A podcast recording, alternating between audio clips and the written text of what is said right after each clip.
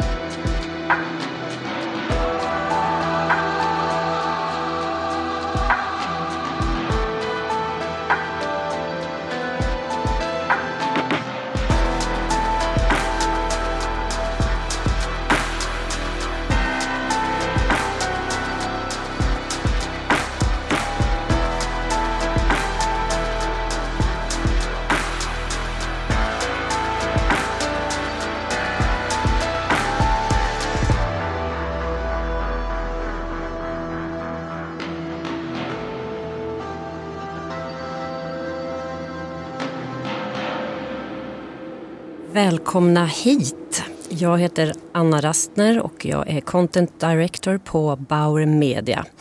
Och med mig har jag Hasse Aro från podden Fallen jag aldrig glömmer. Hej Hasse! Hej hej! Idag ska vi prata om de bästa stunderna från podden och vi ska svara på lyssnarnas frågor och massa annat som ni som följer den här podden kommer att gilla. Men innan vi kör igång så ska jag bara dra lite förhållningsregler. Den här liven är nu igång eh, i ungefär 30 minuter. Och har man frågor eller tankar under tiden man lyssnar så får man gärna skriva till oss i chatten. Och den hittar du i poddspelaren. Vi läser era frågor under tiden vi kör och hoppas hinna besvara så många som möjligt. Men jag tänkte börja med att fråga dig Hasse, vad var det som fick dig att börja med podden Fallen jag aldrig glömmer? Men det är roligt att du börjar med den frågan. Mm. För du vet ju svaret. Det var du som tvingade mig faktiskt. Det låter hårt. ja, men så här var det, vi jobbade, ju på, um, vi jobbade faktiskt båda på TV4 då på den tiden och jag gjorde ett program som heter Brottsplats Sverige under en tid. Och då fick vi då eh, en, en förfrågan i att uttrycka sig lite milt, mer en order från ledningen att vi måste göra en podd också. Ja. Och då eh, tyckte vi att nej, det hinner vi inte med och sådär. Men alltså ledningen var otroligt på.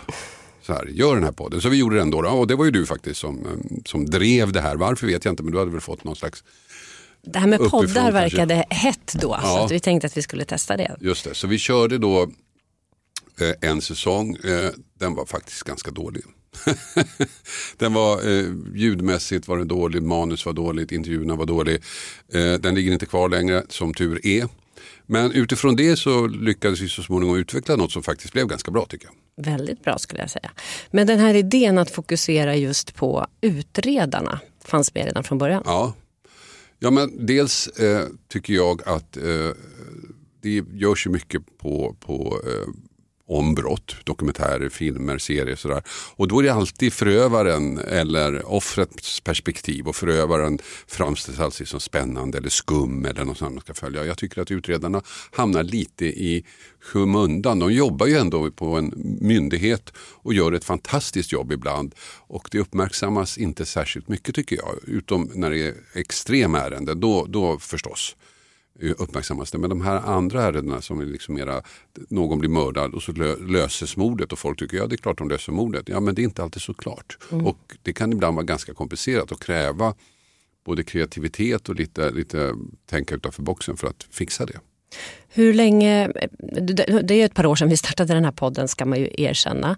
Eh, har podden utvecklats under de här åren tycker du? Har det varit, är det lättare nu att få utredare att ställa upp eller hur, hur har den resan varit? Ja, den har utvecklats på, på, på flera sätt. Dels tycker jag att liksom, ljudmässigt har den utvecklats. Jag har blivit lite vassare att skriva manusen.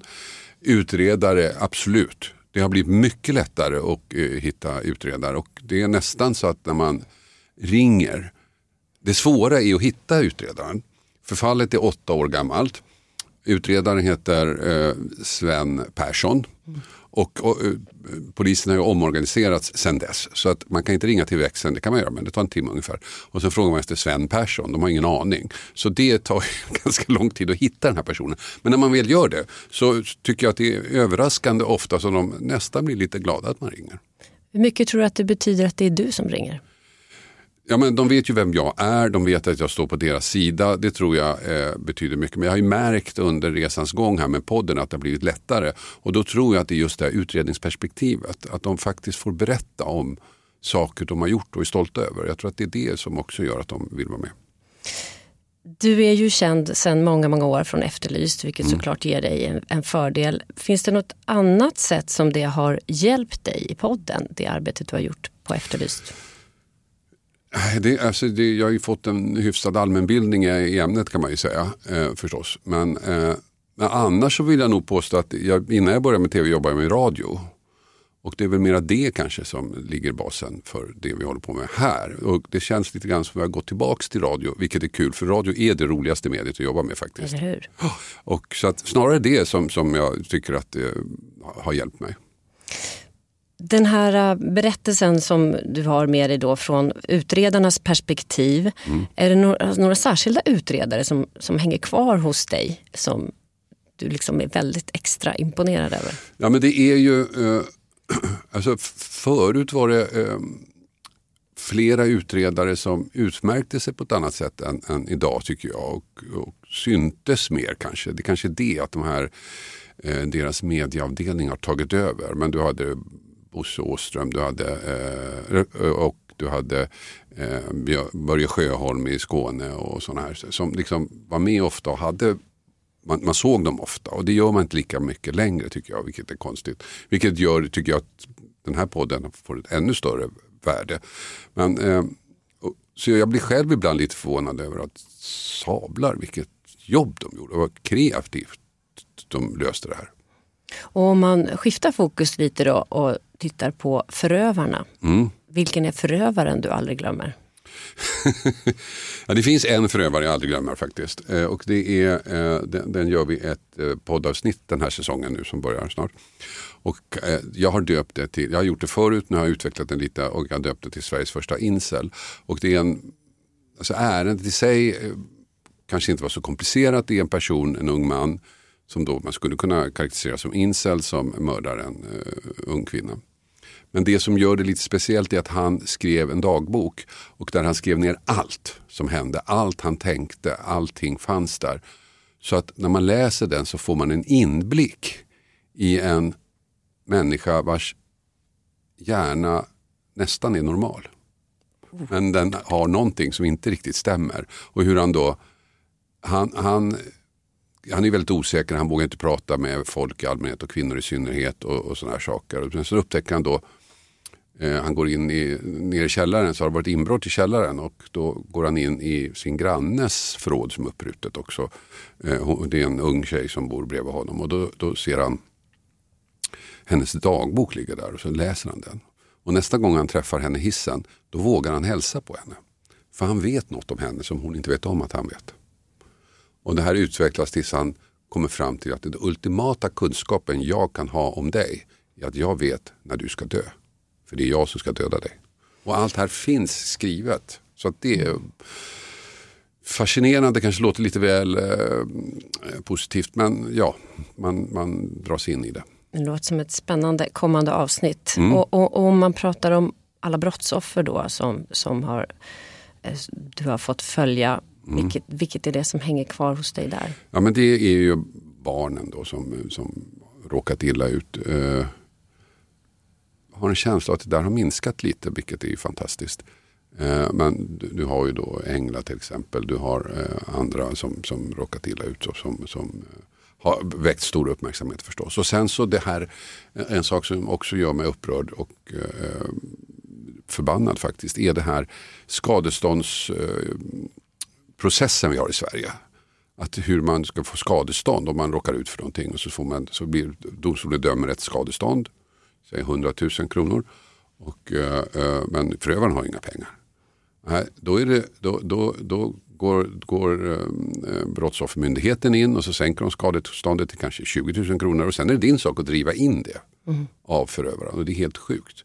I Norge är det så här att om du blir dömd om du ska få ett skadestånd på 100 000 kronor, ja då betalar staten det till dig. Här har du dina 100 000, tack så du Och sen är det staten som försöker driva in pengarna från förövaren. Så är det en mm. affär mellan dem. Ungefär som du vet, föräldrar då, som inte bor tillsammans och där den ena föräldern ska betala underhållsbidrag till den andra föräldern. Jag går staten in och betalar det här och sen så driver de in det från den föräldern som är skyldig pengar.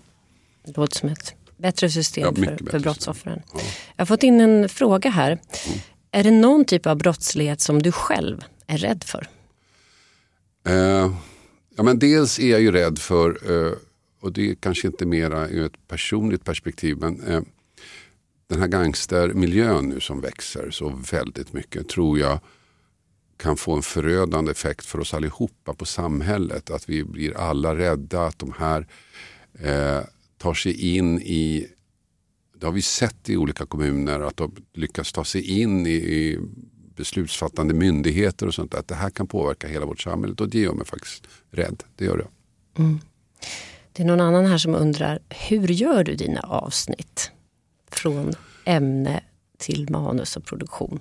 Ja, vi utvecklade ju faktiskt en arbetsmetod under coviden som är eh, ganska effektiv och lite löpande bandprincipen. Vi är tre personer som gör den här podden. Det är jag då som skriver och eh, eh gör intervjuerna. Sen har vi David Davva Persson som är den som är ljudansvarig, klipper ihop det här också, klipper in då andra klipp från eh, Efterlyst och sånt där som jag då vill ha med. Och så är det Kristoffer Folle som gör ljudeffekter och musik. Och rent praktiskt går det till så här att jag bokar upp en intervju. Jag, vi träffas i studion och eh, uh, Dava är med och så spelar vi in den här. Sen lyssnar jag igenom den. Gör en grovklippning på pappret. Skriver mitt manus, läser in manuset. Sen är jag klar. Sen går det över till eh, Dava som klipper ihop det här. Ser till så att de här intervjun klipps ihop med mitt manus så det stämmer och, och andra saker som ska in. Sen är han klar. Sen går det vidare till Folle som lägger på ljudeffekterna och musiken. Sen är han klar. Och sen när jag hör den här en vecka senare, då tar det tag innan jag fattar, vänta det här är ju min podd. Så bra låter det. Du lyssnar på alla avsnitt? Nej det gör jag inte.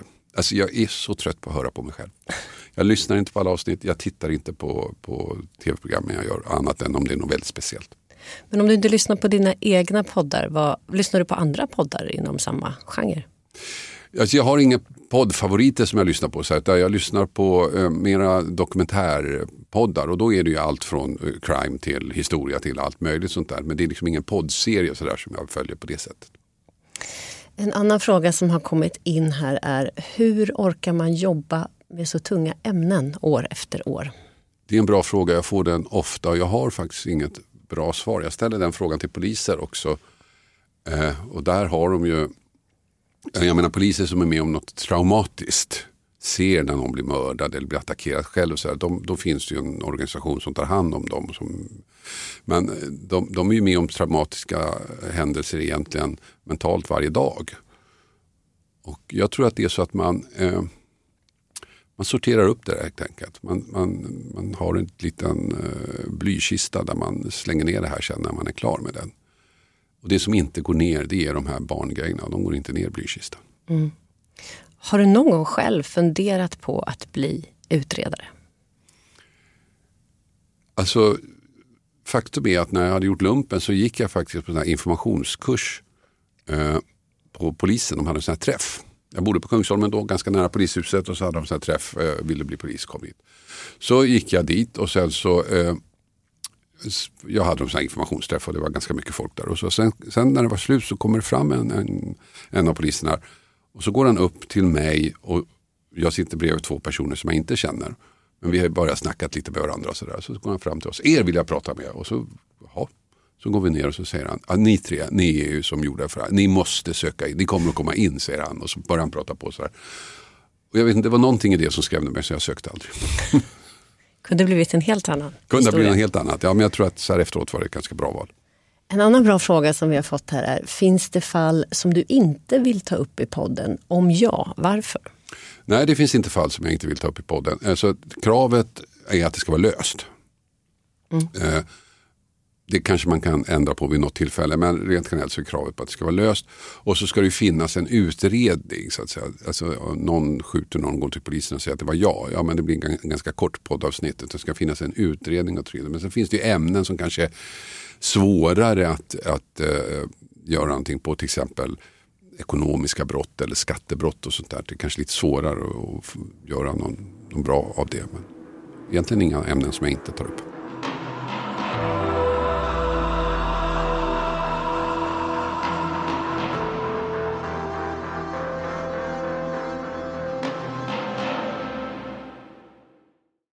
Den här veckan har vi ett betalt samarbete med Tre, ni vet teleoperatören. Den jag själv har faktiskt och är väldigt nöjd med. Men det är många som tror att Tre inte har särskilt hög täckningsgrad, vilket är fel. Och så är det ju faktiskt med mycket vi tror oss veta, att det vi tror är sant kan vara falskt och det vi tror är falskt kan visa sig vara sant.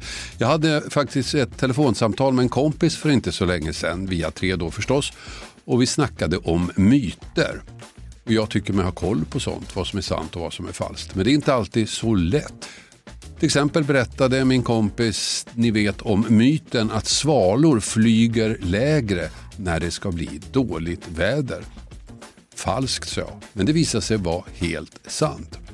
Och så det här att man, om man duschar varmt på sommaren så blir man svalare. Det trodde jag inte heller på, men det visade sig också vara sant. Så det blev lite en aha-upplevelse för mig. Men så pratar vi om vår gemensamma operatör. Ja, de har ju väldigt bra täckning, sa han. Och där visste jag att han har rätt. Han visste att tre har byggt ut och nu har väldigt stor täckning. Men det är inte alla som vet. Och ibland är det inte riktigt som man tror. Sanningen är att tre nu täcker otroliga 99,3 procent av Sveriges befolkning och det avser rösttäckning baserat på folkbokföringsadress. Så läs mer på 3.se om hur de bygger ut sitt nät och täckning. Tack 3. Den här veckan har vi ett betalt samarbete med Hello Fresh, världens ledande leverantör av matkassar hem till dig. Kassar som ger dig en enklare vardag och massa matglädje på det. Nu kan du som lyssnar få extra bra pris. Med koden FRESHFALLEN kan du få upp till 1359 kronors rabatt. Jag har testat flera matkassar och det är två saker som jag tycker gör Hello Fresh extra bra. Dels förstås att jag slipper planera mat varje dag. Menyerna finns redan där. Men också för att man får precis den mängd ingredienser man behöver. Det blir inte massa saker över i skafferiet. Inget matsvinn, inga bortslösade pengar. Och sen får man ju matglädje förstås, koll på budgeten och enklare vardag. Och också möjligheten att testa nya smaker med recept från hela världen. Allt är väldigt enkelt att laga, instruktionerna är glasklara. Så vill du få en enklare vardag, minska matsvinnet och testa nya spännande smaker. Gå in då på hellofresh.se och använd koden FRESHFALLEN. Den ger dig upp till 1359 kronors rabatt på dina fem första kassar plus fri frakt på första matkassen om du inte provat HelloFresh förut. Har du varit kund tidigare kan du också använda koden om du avslutat ditt abonnemang för 12 månader sedan eller längre. Tack HelloFresh. Poddtips från Podplay. I podden Något Kaiko garanterar östgötarna Brutti och jag, Davva, dig en stor dos skratt.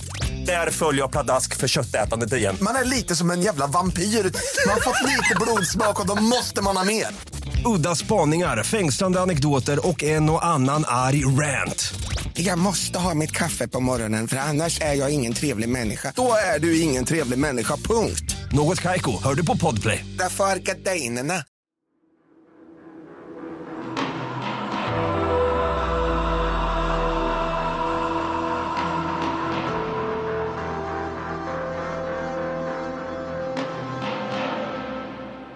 Vi ska lyssna på några klipp från eh, några poddavsnitt. Eh, och eh, det första är från avsnitt 72.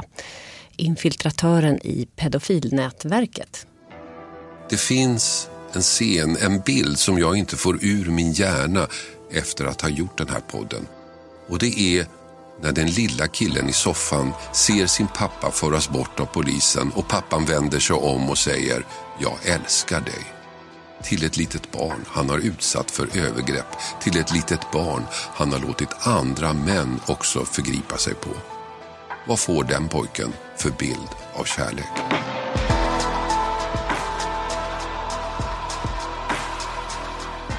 Det här väcker känslor i dig låter det som. Mm. Ja, men det gör ju det. Det är så sjukt hela det här ärendet. Eh, och dels utredningen var ju enorm. Det var ju som man såg den värsta gangster, amerikanska gangsterfilmen och de sitter utanför och de har avlyssning och insatsstyrkan och sånt där.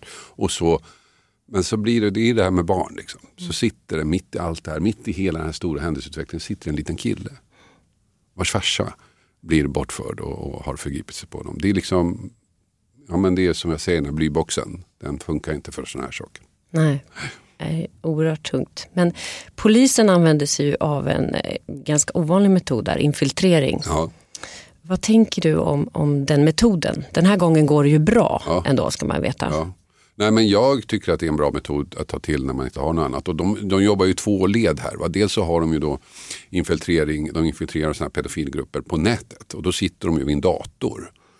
Och då kan de ju växla liksom, eh, personer. Det är ju ingen som vet vem som sitter och skriver egentligen. Men sen så tar de ju det ett steg vidare och infiltrerar i verkligheten. Och då är det en person som måste gå in i den här rollen som pedofil och sitta med de här killarna ganska många gånger och låtsas vara en del av dem och sånt där. Och det tror jag är otroligt jobbigt. Mm. Just det här fallet, det är ju en, stor och omfattande utredning som höll på länge. Hur, hur fick du höra talas om det? Bra fråga, jag kommer inte ihåg. Eh, det kan vara via Efterlyst att vi gjorde någonting på detta där, eh, men jag kommer faktiskt inte ihåg. Vi lyssnar på ett annat klipp eh, från avsnitt 55, Vårbynätverket. En av dem som i media och särskilt då Aftonbladet i årtionden beskrivits på ett i det närmaste beundrande sätt är Clark Olofsson. Han har begått brott sedan 60-talet och har aldrig ångrat något. I ett av de första inbrotten så ledde händelsen till att en polisman sköts ihjäl. Vid andra gärningar har enskilda personer kommit till skada. Han är bland annat dömd för misshandel och i mer än 30 år har han suttit inlåst. Ändå beskrivs han som smart. Två gånger har han korsat min livsbana. Första gången 1979 när han kom in på Journalisthögskolan i Stockholm där jag också gick. Vi pratade aldrig med varandra men jag såg ju honom i korridorerna. Andra gången var 2001.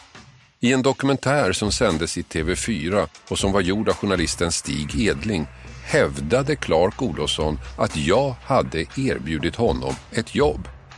Jag och Brynolf Wendt skulle ha kontaktat honom med ett färdigskrivet kontrakt och gett honom ett anbud på 45 000 kronor i månaden för att bli chef för Efterlyst. En ganska uppseendeväckande uppgift, eller hur? Ja, det får man säga, men det är en bra story. Det är en bra story. Den är ju, måste jag säga till hans försvar då. då. Eh, Det finns ju två saker som jag tycker ändå jag kan leva med. Det här det är lite kul. Liksom. Han vet ju att han driver med oss. Sådär. Eh, det andra var ju att under Norrmalmstorgsdramat som han var med där, där eh, gärningsmannen ville ha dit honom så kom han dit sen efteråt. Så han var inte med och liksom startade det här, eh, initierat det här. Utan han kom ju dit utan har någon in, utan att ha någonting med saken att göra. Och där hade han ju faktiskt en lugnande effekt på de gisslan som var där. Så att hans närvaro gjorde att deras känsla av trygghet ökade något. Och det tycker jag ändå gjorde han bra. Men jag har lite svårt för den här bilden av honom i alla år. Att han skulle vara så tjusig och smart och, och, och, och rolig och, och, och, och sådär. Och, en bild som jag har förstått har förstärkts i den här tv-serien som har gjorts på honom när man har använt den delen av honom. Då tycker jag ju fortfarande så att om man nu är så himla smart, hur kommer det sig att man har suttit halva livet i fängelse? Men den här, du nämner ju den här eh, anekdoten i det här avsnittet för att Ja. det handlar om eh, Vårbynätverket som sagt. Mm. Eh, och det är ju också en slags glorifiering av brottslingar som via maskeradligan och militärligan och allt vad de heter. Mm. Eh, och det här är någonting som stör dig verkar det som.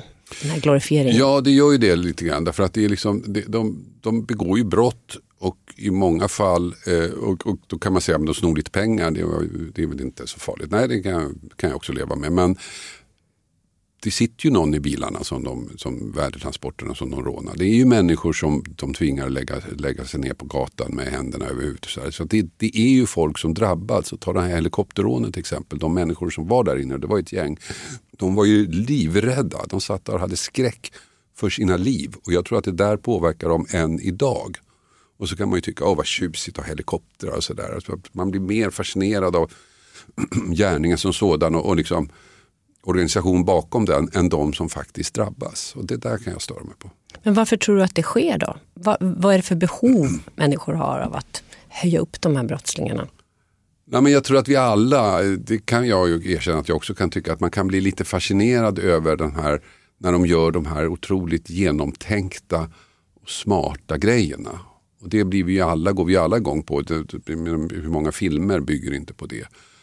Men då tycker jag att, och det kan jag förstå, men jag tycker att media ändå har en, en uppgift och ett ansvar att även förmedla den andra bilden. Att det är faktiskt så att även om de stjäl pengar så skadar de människor. Nu, nu, handlar ju det här avsnittet om Vårbynätverket och, och rapparna och, och, myten lite kring mm. dem. Eh, tycker du att det verkar som om bilden av dem är på väg att förändras? Jag vet inte. Det är svårt att säga. Kanske hos oss som lever ganska långt från de här nätverken. Kanske inte inom nätverken, jag vet inte. Det där, den miljön är så speciell och jag måste säga att jag har faktiskt ingen inblick där så jag vet inte riktigt hur man tänker och hur det funkar där. Mm. Vi ska lyssna på ett klipp till eh, och det är från avsnitt 63 om mordet på Malin. Ja, det man kan hoppas på nu det är ju att utredningen kommer, kan komma vidare, att man liksom närmar sig någon en gärningsman för att eh, ja, ska man leva så här då, då, då är man ju stympad för resten av livet. Det är man ju i och för sig ändå men man får ju aldrig, man får aldrig sätta en punkt liksom, så att man kan få det rätta sorgearbetet. Det tar ju aldrig slut. Och där kunde historien ha slutat. Den misstänkte gärningsmannen gick fri i hovrätten. Men, skulle det visa sig, det var inte över. För det fanns ju en liten detalj kvar, en mikroskopisk detalj som skulle kunna ändra allt, nämligen spermafläcken. Den som hittades på Malins kropp, den som var alldeles för liten för att kunna analyseras med den tidens teknik. Den som bara låg och väntade och väntade på att tekniken skulle hinna ifatt. Och nu i år, 25 år efter det bestialiska mordet på Malin, hände det. Tekniken hann ikapp. En DNA-profil kunde tas fram. Du har ju följt det här fallet, det är ju ett av de mest uppmärksammade fallen i Sverige. Eh, och du har följt det i alla år. Mm. Vad kände du när han till slut blev dömd? Alltså det var, den stora känslan kom ju när de hade eh, lyckats få fram DNA på den här spermafläcken. Den visste vi ju fanns.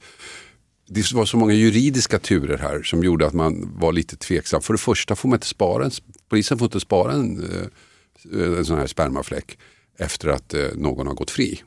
Mm. Men, Men ändå hade de gjort det? Nej, det var inte dem. Det var något, något, något laboratorium i Uppsala där man hade den. Som polisen så småningom, eller åklagaren så småningom förstod att där finns den. Hur den har hamnat där och hur de kunde, alltså det där kanske man inte ska gå in på. Men där fanns den. Och sen var det då frågan om huruvida man fick testa honom. Nej, det fick man inte göra. Och det löste man på ett annat sätt. Så det var ganska många juridiska processer och när de var klara så förstod vi alla att nu kommer han att fällas. Mm.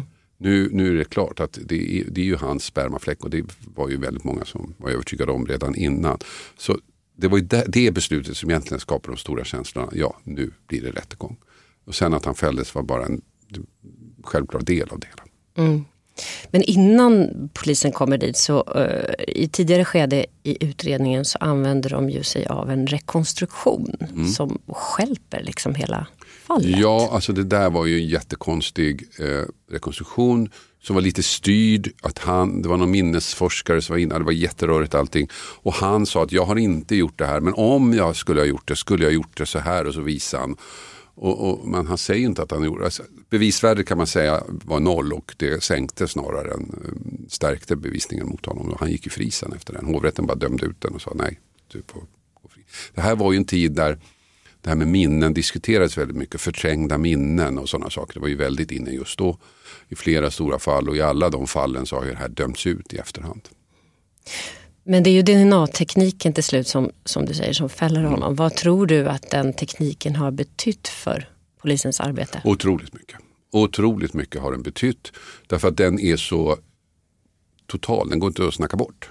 Har en spermafläck, eh, sen beror det på var den sitter och var den finns och sådär, men finns det en spermafläck eller finns det en DNA-fläck någonstans i närheten av en brottsplats så har ju, har ju personen i fråga varit där. Så behöver man inte snacka bort det.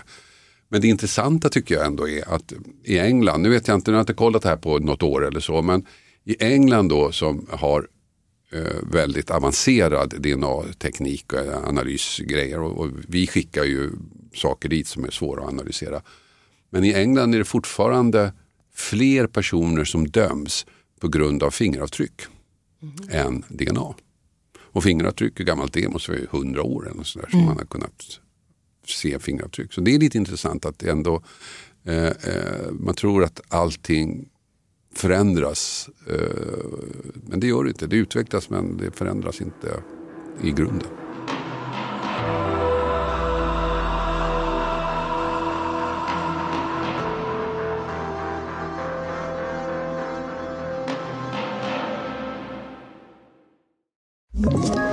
Ett poddtips från Podplay. I podden Något Kaiko garanterar östgötarna Brutti och jag, Davva, dig en stor dos skratt. Där följer jag pladask för köttätandet igen. Man är lite som en jävla vampyr. Man har fått lite blodsmak och då måste man ha mer. Udda spaningar, fängslande anekdoter och en och annan arg rant. Jag måste ha mitt kaffe på morgonen för annars är jag ingen trevlig människa. Då är du ingen trevlig människa, punkt. Något Kaiko, hör du på Podplay. Därför är gardinerna.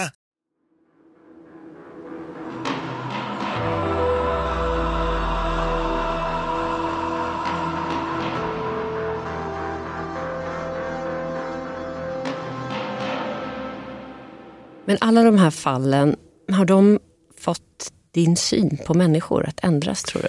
Ja, men inte som du tror. Och det här har jag svarat på många gånger. Alltså under, när jag gick in i det här så förstod jag ju att nu ska vi prata om onda människor. Nu ska vi rapportera om ondska. Och jag kommer få se saker eller i alla fall höra talas om saker som kommer att få mig att må dåligt. Men det var inte det som förvånade mig när jag började. För det var jag ju beredd på. Utan det var godheten. Människors godhet, människor som griper in, människor som blir drabbade av fruktansvärda brott men ändå inte vill ha hämnd. De vill ha upprättelse, det är en annan sak. De vill att samhället ställer upp och eh, säger det du har råkat ut för är inte okej, okay. vi ska göra allt för att hjälpa dig.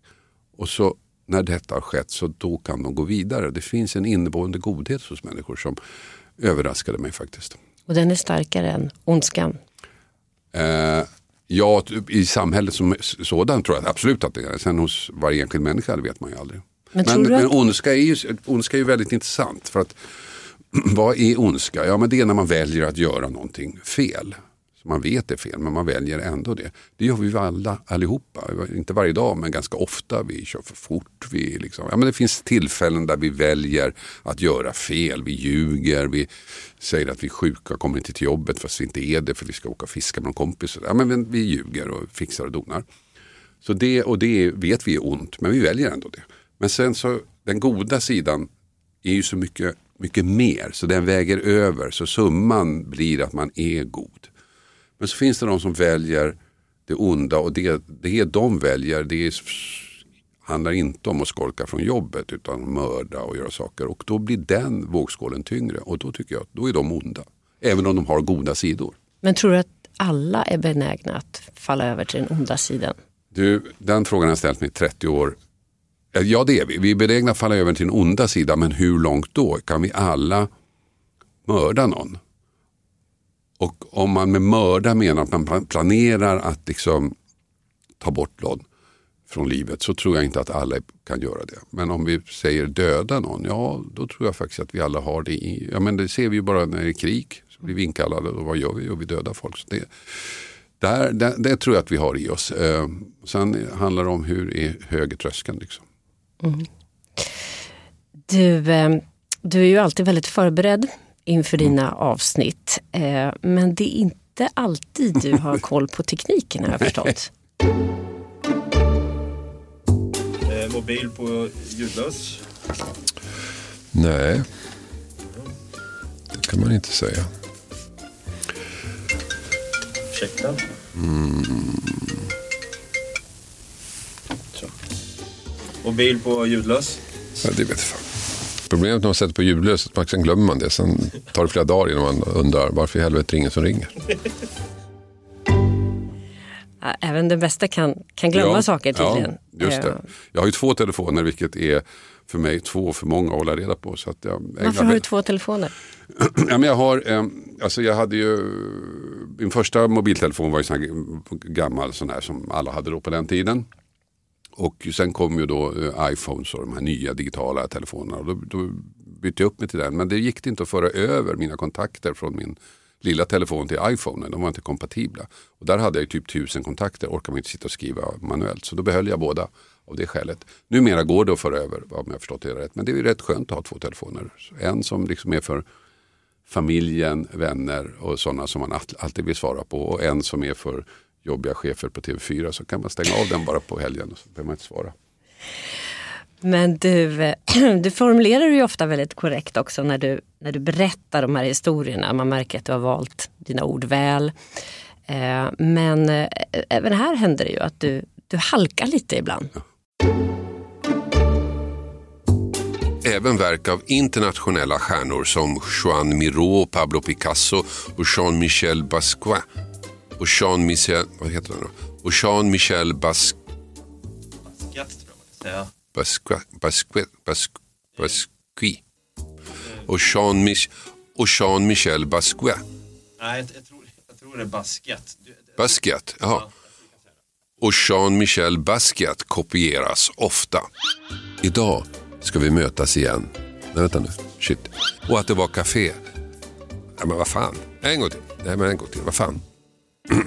en gång till. Ja, men vad fan. En gång till. Vart? Nej, men vad fan. Men är det inte det också om han skiv... Äh, vad fan. Jag har en gång till. Jag hittar på nu. Ja, olycksfall i arbetet Jag tror kallar att vi det. David hade justerat det där lite på slutet faktiskt. Tror jag. Så, så många gånger har jag inte sagt vad fan, även om jag säger det. Nej. Nej. men det är ju så, när man sitter och läser och så, eh, det är, när, när du läser och inte, det, det som är lite jobbigt när du läser och inte får till det och du försöker och försöker och försöker, du kan inte skylla på någon. Du kan bara skylla på dig själv och då blir frustrationen ännu större. Men oftast låter det ju fantastiskt bra och det här är ju en av våra mest uppskattade och största poddar som vi har, Fallen jag aldrig glömmer. Och ni som lyssnar, ni vet väl att Hasse och podden är nominerade till det fina priset Guldörat. Så gå in på Radioakademins hemsida och lägg er röst där på både Hasse som programledare och podden som årets podd. Det har blivit dags för oss att eh, runda av här men jag tänkte bara, är det någonting från den nya säsongen som har premiär på torsdag som du vill highlighta lite extra? Ja, men, eh, ja det är faktiskt eh, ett avsnitt som ännu inte är gjort. Men som är planerat och ska spelas in som jag tycker är lite fascinerande. Och Det handlar om ett brott som jag aldrig har gjort någonting om tidigare.